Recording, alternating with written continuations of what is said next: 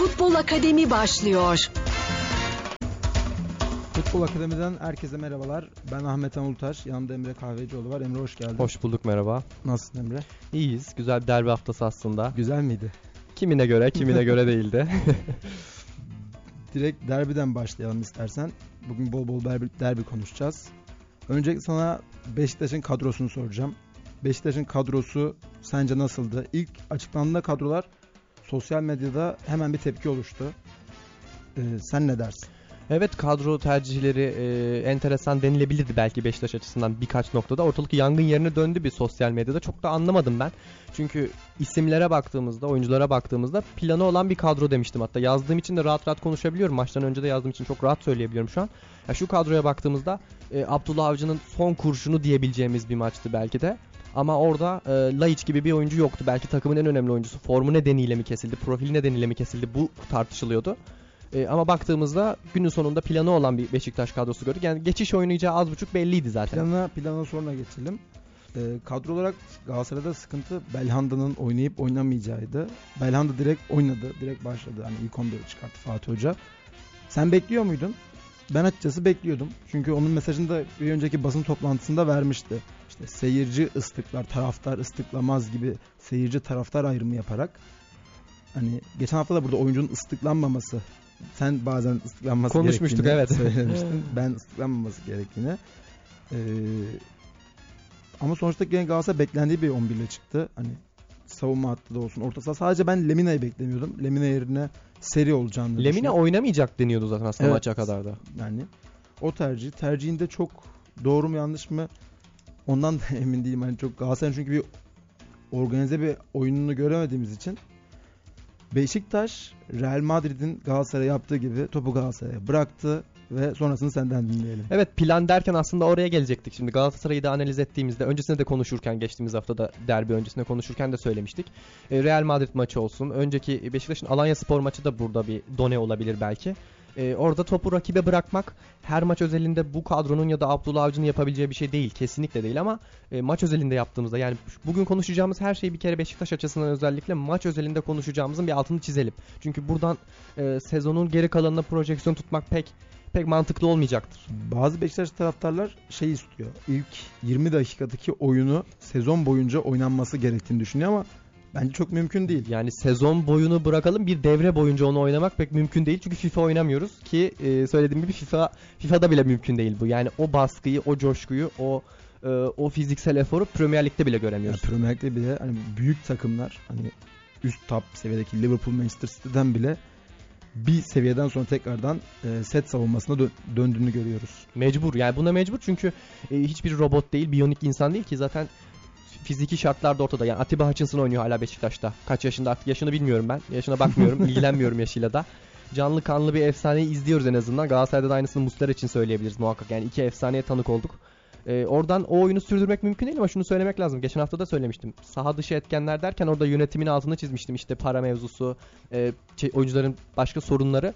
Bunlar hafta içinde biraz çözülmüş. Bir de iç saha etkisini gördük bence. Yani e, en azından ilk yarıdaki o coşkuda, istekli oyunda. Burada çok teknik taktik övgü kolay kolay çıkmaz çünkü. Ama o istekli yapı ki Avcı da onun altını çizdi. Önemliydi. Zaten e, bunu bekliyordu aslında bence hoca da. Sezonun başından beri bunu bekliyordu. Beşiktaş'ın maça ilk başladığında bir önde baskısı vardı. Ba- markaj özellikle Marka ve Enzonzi üzerineydi. Galatasaray'ın topu derinden kurduğunda oyunu yönlendirmesini sağlayan iki oyuncuya e, baskı yapılmıştı. Ben baskının e, karşılık bulduğunu düşünüyorum Beşiktaş'ın. Zaten karşılık bulamadığı zaman da e, Fegüli'nin e, Roko'ya geçtiği pozisyon gibi e, Mariano boşta kaldı markaj hatasında. Tek topla Galatasaray rakip kalede iki pozisyon üst üste buldu. Marka sence doğru muydu? Doğru hamleler mi yapıldı? Onu soracağım. Şimdi Diaby ile Umut'u aynı anda sahaya yazdığınızda aslında günün sonunda elinizde 4-4-2 gibi 4-4-1-1 gibi bir e, şablon ortaya çıkıyor. O şablonda Galatasaray'da baskıyı nereye uygulayacağınız çok önemli. Diaby de Umut'ta hareketli futbolcular. E, buna mecburlar zaten Beşiktaş. Bu yüzden zaten Laiç yerine Diaby ile başladı. E, Galatasaray'a baktığımızda geriden oyun kurabilecek en önemli iki isim kim? Bir tanesi Marco soldan, diğeri de Enzonzi. En zor. E, maçı da tekrar izlediğim için çok rahat söyleyebiliyorum. Özellikle Umut'la Diaby'nin vücut dillerine baktıkları yönlere hep dikkat ettim. Umut'un gözü bütün maç boyunca Marco'daydı. E, Diaby de bütün maç boyunca Enzonzi üzerinden e, Galatasaray'ı as- açıkçası baskılamaya çalıştı. E, bunun çalışılmış olduğu aşikardı ki işe de yaradığını gördük yani. Beşiktaş'ın zaten e, şimdi bir takım e, takım savunmayı geriye çektiği an, hatlar birbirine yakın kaldığı an önde de o baskıyı yaparak e, pas opsiyonları büyük ölçüde kilitlendi diyebiliriz. Özellikle e, ilk yarıda ilk 20 dakika diyoruz. Orada baskının da etkisi var ama senin sen altını çok güzel çizdin. Galatasaray'ın gol atabileceği yani iki gol atabileceği bir pozisyon vardı. İşte o, onlar sıkıntıydı. Özellikle 20'den sonra 45 arası orada Galatasaray tabela bulsa hiç şaşırmayacaktık. 15-45 arası 5 şutu varmış Galatasaray'ın. Evet isabet yakalayamamak aslında burada sıkıntı. Yani büyük sıkıntı hem de. Yani isabet yakaladığı ilk şutta 80. dakikada Adem Büyük'ten geldi. Diğer ikinci isabetli şutu da 90. 90'da. dakika- dakikada gene Adem Büyük'ten geldi. Ee, aslında Adem Büyük'ten açmışken konuyu ben Andone'den bahsetmek istiyorum. Andone e, maç boyunca çok hareketli savunma arkasında koşular yapıyor. Oyuncuları kendi tarafına çekip bo- boşluk alan yaratıyor. Hatta hatırladığım bir pozisyonda Andone sol tarafa kayıyor. Onun boşluğuna da Babel ve Lemina girip artı bir oluyorlar. Ancak e, ben Andone'nin tek başına tek santrafor ol- olacağı düzende çok başarılı olacağını düşünmüyorum. Çünkü kadronun geri kalanı da bu profile uygun Ben değil. de sana onu sormak istiyordum aslında. Şimdi Andone'ye baktığımızda geçen hafta da konuşmuştuk. Boyu biraz sıkıntı ama tamamıyla yardımcı forvet diyebileceğimiz, ikinci forvet diyebileceğimiz bir oyuncu. Sen de hemen çift santraforu övdün. Ee, orada Andone'ye partner olarak da herhalde Ben aslında hani e, daha iyi bir Babel'le Babel de çok mantıklı olabilirdi. Ancak şu anda ben tabii ki bir Falcao Andone ikilisini izlemeyi düşünüyorum. Bunun yanında Galatasaray'ın en büyük sorunlarından biri hani bu maç üzerinde çok olmasa da e, savunma oyuncularının arasının açıklığı. Geçen hafta da bahsettim bundan. Hani Luyendama ile Markan arası çok kopuk. Bekler çok ileride olduğu için onların top kaybı da çok yapıyor Galatasaray ve onların top kaybına tekrar savunma tekrar toparlanamıyor. Toparlanamadığı için de ben açıkçası e, bunu da bu sıkıntının sezon içinde düzeleceğini çok düşünmüyorum. Hani çünkü ciddi bir hani temel, süreç bu bir süreç. süreçli bir hani temeli olan bir sorun. O yüzden de Galatasaray'ın Paris Saint Germain maçındaki gibi bir üçlü savunma, çift forvet yani 3-5-2 bana çok mantıklı geliyor. Ha tabii buradaki bek tercihleri nasıl olur?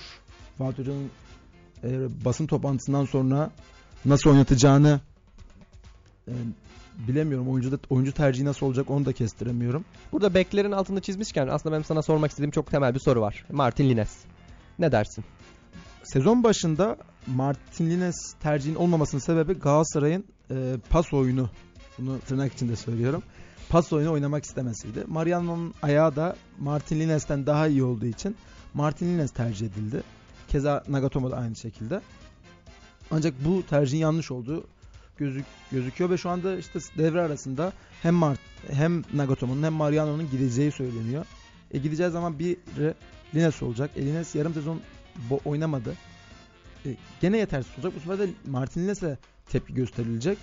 Yani kadro planlaması Galatasaray'ın evet kağıt üstünde çok iyi. Hatta az önceki verdiğim örnekte gibi bir FIFA kadrosu olsa çok iyi bir kadro. Ancak e, gerçekçi olsak o oyun anlamında tek düze bir oyun sergilemek zorunda kalıyor. Şimdi de gene az önce gördüm. İşte transfer haber- Onyekuru'yu istiyormuş diye böyle bir transfer haberleri var. İşte dediğim gibi. Çünkü Babel de o geçen seneki Onyekuru'dan e, gördüğümüz tipte bir oyuncu değil. O tipte Galatasaray sadece hani oyun kitlendiği zaman savunma topu alıp dribbling yapacak tek Emre Mor var. Onun da zaten şu an çok yetersiz olduğunu görüyoruz ama ilk maçına göre ben hala onun da ilerlediğini düşünüyorum. Hani Galatasaray'ın ciddi bir şekilde oyun anlamında sorunları var. Tabii bunun, bunun hani çok eleştiri var. Oyuncu bazında eleştiri olduğunu söyleyen de var. Fatih Terim bazında eleştiri olduğunu söyleyen de var. Bunun içeriğini bilemiyoruz. Hani ama Galatasaray'ın sorunları fazlasıyla ciddi. Bir de yeri gelmişken şeyden bahsedeyim. Ee, Babel ve Nagatomo'nun ortalama pozisyonlarda birbirlerine yakın çıkması. Yani öncelikle insanlar ortalama pozisyonlarla ısı haritasını birbirine Evet karıştırıyor. onu bir anlatırsan güzel olur. Senin Evet. meramın bugün. yani ortalama pozisyonlar oyuncunun topla buluştuğu ortalama yeri gösteriyor. Yani en çok topla nerede buluşmuş. Isı haritası ise maç boyunca oyuncunun gittiği yerlerdeki en fazla bulunduğu bölgeyi gösteriyor. Nagatomo ve Babel'in ortalama pozisyonları yakın çıkması, yani ikisinin de birbirine aynı yerde top almasının sebebi şu. Babel kanada geçtiğinde Nagatomo iç orta sağ sol iç kısma geçiyor. Sola kayıyor. Sağ sol içe kayıyor. Tam tersi Nagatomo kanada geçtiği zaman Babel sol içe kayıyor. Ve Galatasaray çıkamadığında, evet, sen de az önce bahsettin Enzonzi ve Marka'ya bir baskı yapıldığında e, topu sol içteki oyuncuya atamadılar ve her zaman kanattaki oyuncuya gitti top. O da Babel oldu bu maç Babel özelinde. ya da Nagatomo fark etmez. O yüzden ikisi de topu orada aldı. Topu ikisi de orada aldığı için ikisinin ortalama pozisyonlardaki birbirine yakın çıkmasının sebebi bu. Aynı şekilde orta alanda e, Enzonzi, Lemina ve Belhanda'nın da ortalama pozisyonları birbirine yakın. Bunun da sebebi gene aynı şekilde bahsettiğim baskıda Galatasaray oyun kuramayınca bu üçlüden herhangi biri derine gelip top aldığı için e, onların da ortalama pozisyonları Yakın çıkıyor. yakın çıktı. Yani ortalama pozisyonları yorumlarken birazcık da maçı maça göre konuşmak daha iyi olur. Hani şey yorumları falan gördüm böyle hani Babel'le Nagatomo sohbet mi ediyordu falan öyle değil yani aslında hani topla daha çok buluştuğu nokta oluyor. Hani ondan dolayı bu konuda yalnız yani oyun genelinde ikisi de kötü müydü? İkisi de kötüydü o ayrı. Hani onu bir açıklayalım onu bir İyi açıklayalım. oldu. Bence güzel özetledin bu arada. Yani ortalama pozisyon, ortalama topla buluşma noktaları desek aslında Evet, bütün aynen. dert çözülecek Aynen. gibi orada. Aslında İngilizceden çevir olduğu için tam karşılığı da olmuyor. Hani ortalama topla buluştukları yer. O ortalama pozisyon diye bizim kullandığımız nokta. Şeyi bahsedecektim tekrardan. E, Andone'den bahsediyordum. Andone e, çift forveti niye istediğimden.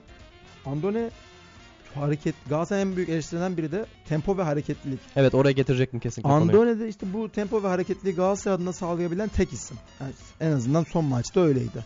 Ki geçen hafta Sivas maçında da kendisinin koşularını gördük.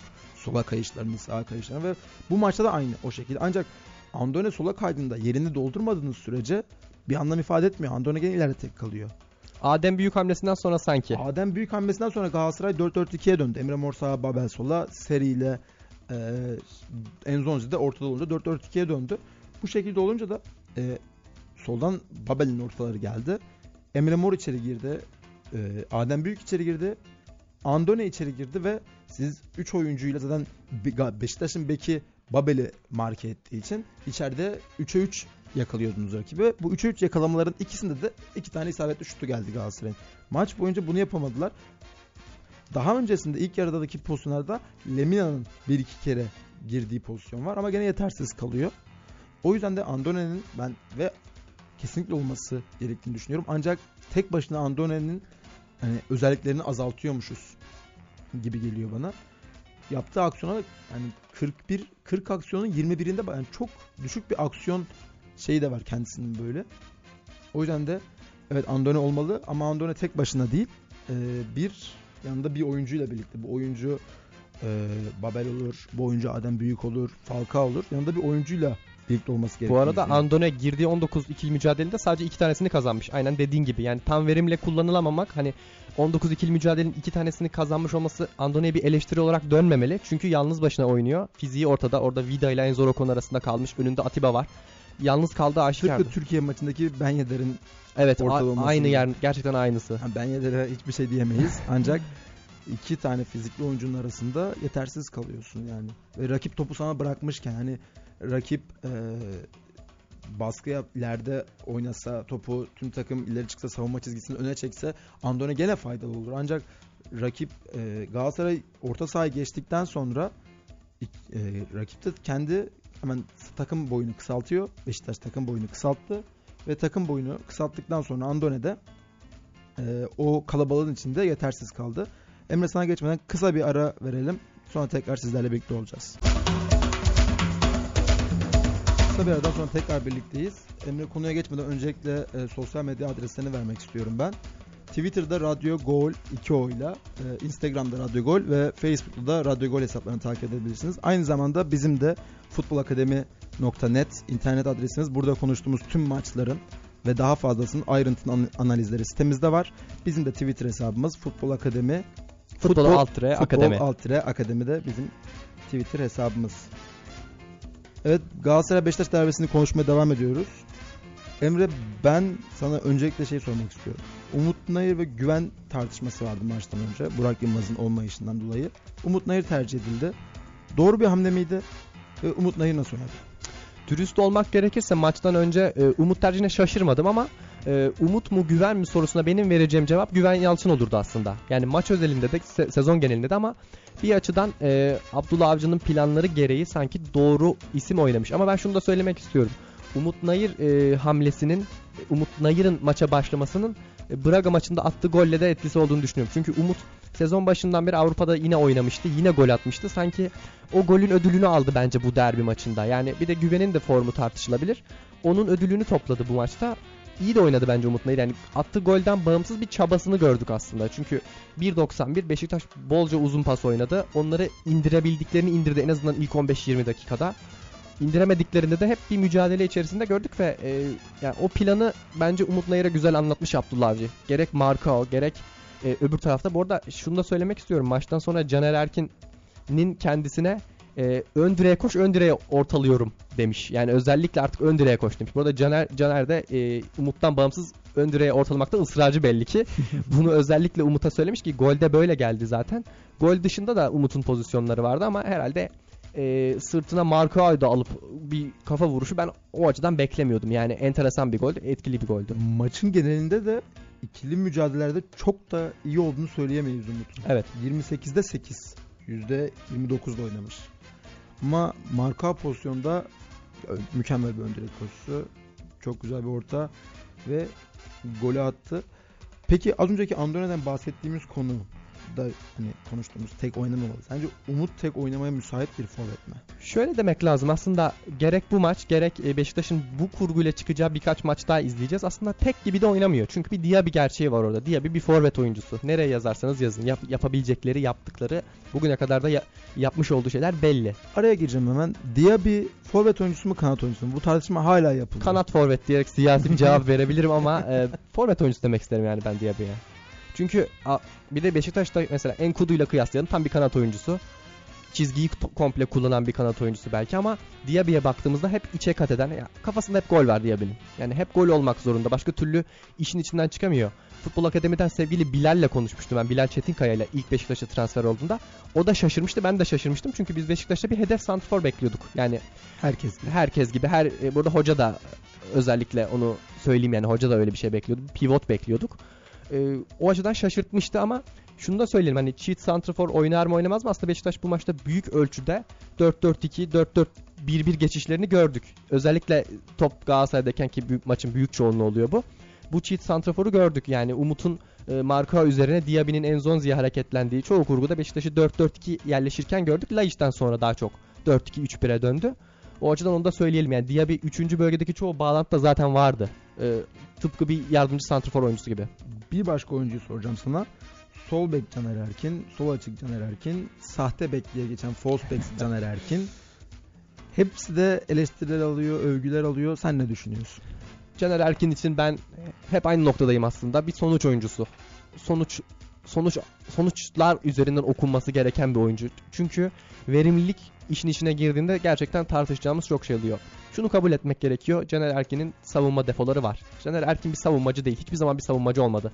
Fenerbahçe'deki en iyi sezonunda dahi baktığımızda e, takım onun savunma defolarını tolere edebilmiş. Gökhan'la, Caner'le, o tempolu oyunla, o Ersun Yanal takımında. Bugün baktığımızda Beşiktaş onun savunma defolarını bek oynarken tolere edebilecek durumda değil bence. Çünkü savunmadaki eksikler belli, takım savunmasındaki sıkıntı belli.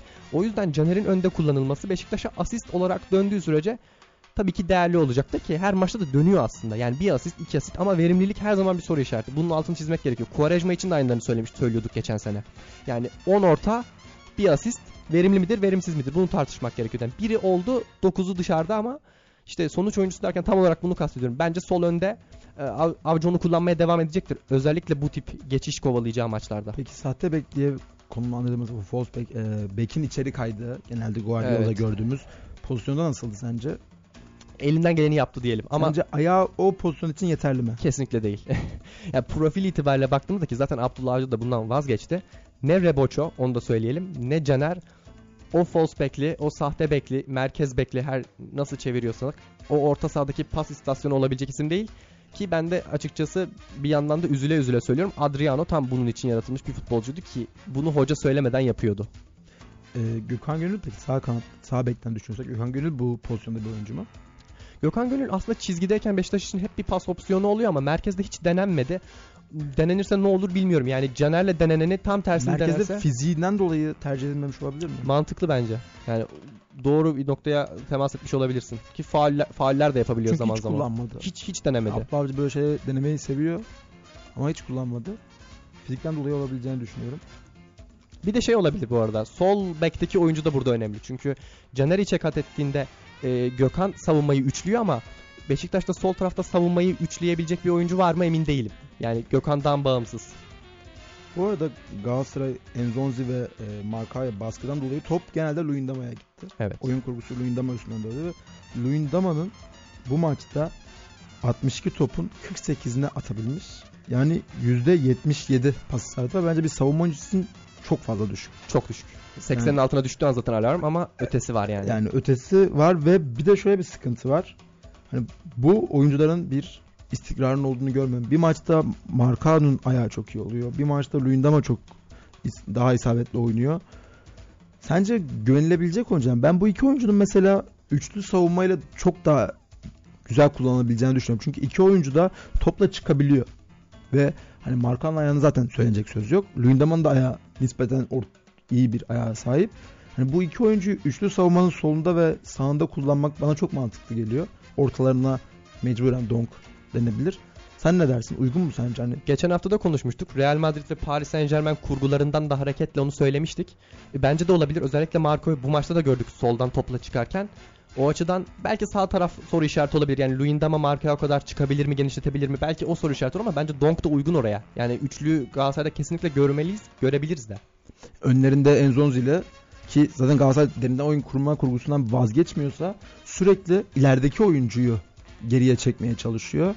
Hani acaba yani Liverpool'da gördüğümüz gibi bir oyuncuyu defans oyuncusunu ileri atarak bir opsiyon oluşturma ne dersin? Riskli mi? Ee, pek alışkın olmadığımız hamleler bunlar. Bir de sezon ortasında bahsediyoruz şimdi. Yani komple bir kurgu değişikliği. Ee, genelde böyle zamanlarda hocalarımız hani bireysel performansları olabildiğince yukarı çekelim. Sonuçta takımın kalitesi ortada. Bu şekilde en azından e, Fatih Terim'in tabiriyle de ocağa kadar idare edelim şeklindeydi. Ama e, üçlü görebiliriz. Neden görmeyelim? Görmeliyiz bence. Bu konuya devam edeceğiz. Şimdi kısa bir ara veriyoruz. Futbol Akademi devam ediyor.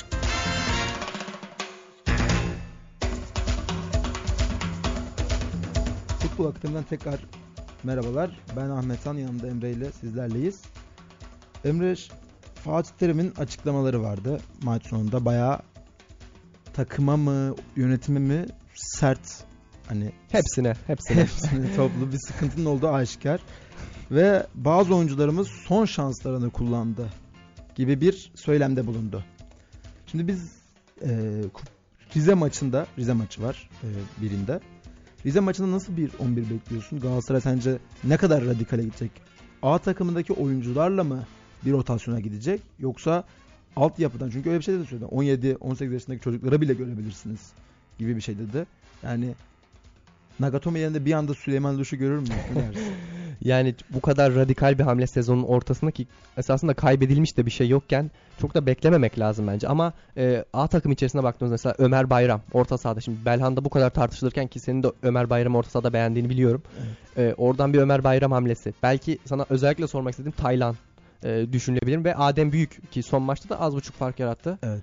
Onları sormak istiyorum sana ben de. Yani benim bir kere öncelikle o rotasyondan kastı bence e, bekler. Mariano ve Evet. Nagatomo. Onun dışında Belhanda'nın da bu rotasyona kurban gideceğini düşünüyorum.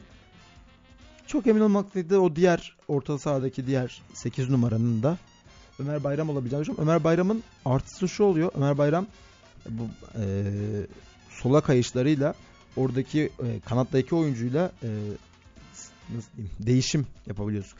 Ömer Bayram sola Tabii kayıyor. kanat, kanat karakterli bir oyuncu olduğu Evet. için çok kolay çok yapılabiliyor kolay bir şekilde yapıyor ve aynı zamanda sola kayıp orta da açabiliyor. Ama artık yani böyle bir şey olabilir. Onun dışında hani bir de şey bekleyen bir e, taraftar grubu var böyle Atalay, Mustafa Kapı bu bütün Galatasaray'ın merakla beklediği kuşağının hepsini birden sahaya süreceğini Fatih. Ben bu kadar radikal bir karar sezon ortasında ve 5 puanla varken hani liderle birazcık fazla bir kaos mu oldu ne dersin? Yani tipik Galatasaray kaosu olarak da adlandırabiliriz. Oradan neler çıktığını da biliyoruz zamanında Geçen ama sene 8 e, puanla. kesinlikle kaybedilmiş bir şey yok. hocanın sürekli ocağı işaret etmesi bir açıdan iyi bir açıdan kötü ama yani bana pek normal gelmiyor. Çünkü sonuçta bu kadro e, bütün hocalarımız için geçerli ki birlikte yapılıyor. Artık sezon başında bunları konuşmuyorsak sezon ortasında konuştuğumuzda da bir noktada sorgulanması gerekiyor. Hoca mesela Falcao konusunda bence istediklerini söyleyebilir. Evet. Çünkü bu konuda Evet istemediğini belirtmişti. Çünkü basın toplantısında da demişti. Herkes Falcao konuşuyor ama bizim Falcao'dan önce çok eksiğimiz var. Orta sahaya eksiğimiz var, Stoper. stopere eksiğimiz var gibi bunu dillendirmişti kendisi.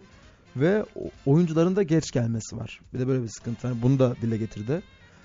Ee, burada sorun bir yönetime eleştirilmesi yani yönetimin eleştirilmesi aşikar yani diğer takımlara baktığımız zaman o özendiğimiz diyeyim herkes transfer dönemine kampa yani kamp- Yetiştirmek. yetiştirmek yani kampa yetişiyor oyuncular. Çünkü niye? Oyun kurgusunu kampta alışıyorsun. Yani orada yapıyorsun.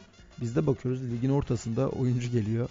Hani çok garip. Sonra da takımı plansızlık üzerinden eleştiriyoruz. Yani Evet. takımın somut bir oyun planı yok. İşte Galatasaray geriden çıkamıyor. Ne iki oyuncuya baskı yaptığınız an Galatasaray geriden çıkamıyorsa belli ki oturmamış. Yani bir şey inşa edilememiş, bir kurgu inşa edilememiş ve bireysel yetenekler Bir de üzerinden. pas oyununu yani pas oyunu aslında çok zor bir oyun. Yani ve doğru oyuncular yapılmadıktan sonra bence hani cinayet gibi bir şey yani yapmanın çok tercih edilmesini ben anlamıyorum.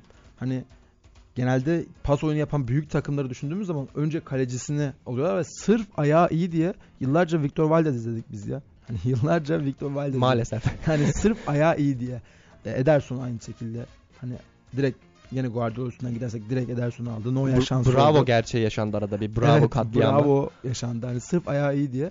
Hani bu takımlar ondan sonra stopere ayakları iyi diye mesela Laporte'un savunma yönü evet güzel ama hani Laporte'dan daha iyi savunmacı stoper alamaz demedi. Kesinlikle alabilirler. Deli o paraya alabilir ama ayağı iyi diye. Çünkü niye? Bir oyun stili var. Bu oyun içinde e, ayağı iyi olan stoperler değerli oluyor. Galatasaray sadece Marcao ve Luin yani nispeten Luyendama'nın ayağına güvenerek bir pas oyunu oynamak bana çok absürt geliyor. Arkalarında Mustera gerçeği var. Ayağı hiç iyi olmayan ama kalede bir o kadar iyi olan bir opsiyon. Yani sıkıştığın zaman Mustera'ya dönüp uzun onun uzun toplarına mecbursun. Evet burada aslında Beşiktaş Galatasaray maçına da bağlayabileceğimiz bir nokta. Yani Marcao'nun devre dışı kaldığı, Enzonzi'nin devre dışı ka- kaldığı kurguda Muslera'nın uzun paslarına, Luyendama'nın uzun paslarına kaldığımız e, çok fazla sekans gördük e, Galatasaray'da. Ve o Muslera'nın uzunlarından bir tanesi de ciddi bir pozisyon olarak aslında Galatasaray kalesine döndü. Yani o uzun paslar e, Muslera'ya sıkışan oyunda çok büyük bir sıkıntı. Pasör kaleci e, yani artık şart gibi bir şey ki Karius da aslında bence bu konuda bence Muslera'dan iyi ama bir Fabre'de değil Beşiktaş'ta. Evet. O konuda yani Fabri'nin mesela yine aynı konu. Fabri'nin Premier Lig gitmesi aslında kalecilik özelliklerinin çok üst. Hani evet Fabri çok iyi bir kaleciydi ama hani daha iyisi bulunur mu kaleci özellik olarak? Kesinlikle. Kesinlikle bulunabilir ama ayağının iyi olması oyuncunun hem e, pazarını genişletiyor hem de bonservis fiyatını da yükseltiyor. Ben Fabre üzerinde bir detay vermek istiyorum. Sol ayağını da iyi kullanıyordu. Ya bir kaleci için sağdan gelen baskı, soldan gelen baskı iki tarafa da yönlendirebiliyordu. E, Fabre'yi de övmüş olduk yani bu kadar. Şimdi kısa bir ara veriyoruz. Sonra tekrar sizlerle olacağız. Tekrar birlikteyiz sizlerle Futbol Akademi programında. Emre tekrar konuşmaya geçmeden ben bir sosyal medya hesaplarını hatırlatmak istiyorum. Radyo Gol Twitter'da Radyo Gol diye iki oyla, Instagram'da Radyo Gol ve Facebook'ta da Radyo Gol şeklinde. Futbol Akademi'nin de sosyal medya hesabı Futbol Altre Akademi. Burada konuştuğumuz maçların ve daha fazlasının analizlerinde futbolakademi.net Görüntüleriyle birlikte Görüntüleri- Futbol Akademi Net'te bulabilirler. bulabilirsiniz. Aynı zamanda detaylı istatistikler de sitemizde bulunuyor. Gün boyunca derbi konuştuk. Unuttuğumuz bir şey, atladığımız bir şey kaldı mı? Yani oyuncu tercihlerini konuşuyorduk artık buradan hani derbi yeterince konuştuk aslında iki takımın planını, top bırakma muhabbetini. E, buradan aslında sezonun geri kalanına yönelik belki bir yorumlarda bulunabiliriz. Özellikle Beşiktaş açısından e, top bırakma tırnak içinde söylüyorum bu muhabbetin sürdürülebilir olmadığı aşikar zaten. Yani hafta sonu Antalya maçı var şimdi göreceğiz. Aynı kurguyla e, Beşiktaş'ı izleyebilir miyiz? Yani hani Galatasaray'a top bıraktı gibi Antalya'ya bırakabilir mi? Bırakamaz. Antalya'da bırakırsa ne olacak? Top ortada kalacak ve gerçekten enteresan bir görüntü olacak ki dediğin gibi olur muhtemelen de. Yani zaten öyle olur bence. Hani Beşiktaş bırakırsa Antalya'da bırakır. Gerçekten topsuz bir mücadele olarak da tarihe geçer yani. Enteresan bir şey olur. Onun sürdürülebilirliği açısından işte hep konu oraya geliyor ama e, belki Oğuzhan, belki Oğuzhan, Elneni, Atiba enteresan bir üçlü ama ben beklemiyorum bunu yani. Bunu kesinlikle beklemiyorum ben de. Peki Beşiktaş sence kapanan bir Antalya'ya karşı nasıl bir yol izlemeli? Şimdi Antalya e, bu sezon benim öyle çok izlediğim, takip ettiğim bir takım olmadı. Ama e, günün sonunda kurguya baktığımızda sanki Laiç dönebilir gibi. Ama Laiç nasıl dönebilir sorusuna vereceğim cevap Laiç'i ben artık sol kanatta izlersek hiç şaşırmayacağımızı düşünüyorum. Yani e, Diaby Umut ikilisi şu haliyle korunur. En azından hareketli, en azından dinamik bir ikili. Ama Laiç'in de artık o e, denkleme girebilmesi sanki şu açıdan sol kanat açısından olabilir. Burak Yılmaz'ın gelişiyle oyun anlayışı değişecek mi yoksa Umut'un yerine direkt Burak Yılmaz monte mi edilir? Şimdi Burak Yılmaz'ı geçen sene de bunları çabalarken gördük ama e, Burak'a da uzun oynamak ne kadar mantıklı. Yani Burak'ı iki stoperin arasında sürekli o, o dövüşe zorlamak onu ne kadar sürdürülebilir kılar e, bence çok tartışılır. Yani oyun değişmek zorunda. Bir kere e, Beşiktaş'ın güçlü bir oyunu yok henüz. Beşiktaş'ın kendi oyunu yok. Şu ana kadar rakibe göre şekil aldı. Galatasaray'a aldı, Alanya'ya aldı, sonuç da aldı. Ama henüz avcı kafasındaki oyunu, idealindeki oyuna hiçbir şekilde geçemedi. Denedi ama olmadı. Peki sence bu rakibe göre oyun kurgusunu oluşturma mesela Nagelsmann'daki Leipzig'teki Nagelsmann için muazzam bir şey. Oyuncu portföyü buna uygun çünkü her maç farklı bir şey izleyebiliyoruz. Yani her maç farklı bir kurguyla çıkabiliyor. Türkiye'deki takımlarımız buna uygun mu sence? Öncelikle Almanya örneğini zaten sen çok yakından takip ettiğin için çok iyi diyorsun. Her maç aslında farklı film gibi oluyor. Her takımın e, bambaşka sekanslarını Bakalım izliyoruz. Bakalım bugün ne izleyeceğiz diye açıyorum maçı. Sürekli farklı bir şey görüyorum. E, Türkiye'de hem e, oyuncu profilleri yani o taktiksel doygunluk hangi oyuncuda ne kadar var hem de bizim ekiplerimiz, teknik ekiplerimiz buna ne kadar yatkın aynen tartışılabilen, tartışılması gereken bir şey bence de. Yani şu anda Beşiktaş'ı konuştuk. Galatasaray'ın kad yani Rize maçındaki oyun planıyla ilgili bir şey kestiremiyorum. Yani herkes meraklı bekliyor. Evet kadro tercihleri kadro üzerinden. tercihi olacak. Kadro tercihinden sonra nasıl bir yol izleyecekler bilmiyorum. Emre teşekkür ederim. Ben teşekkür ederim. Bizden sonra Metin Dirim ve Ara Gözbek sizlerle birlikte olacak. Sosyal medya hesaplarımızdan takip etmeyi unutmayın. İyi günler diliyorum. Görüşmek üzere.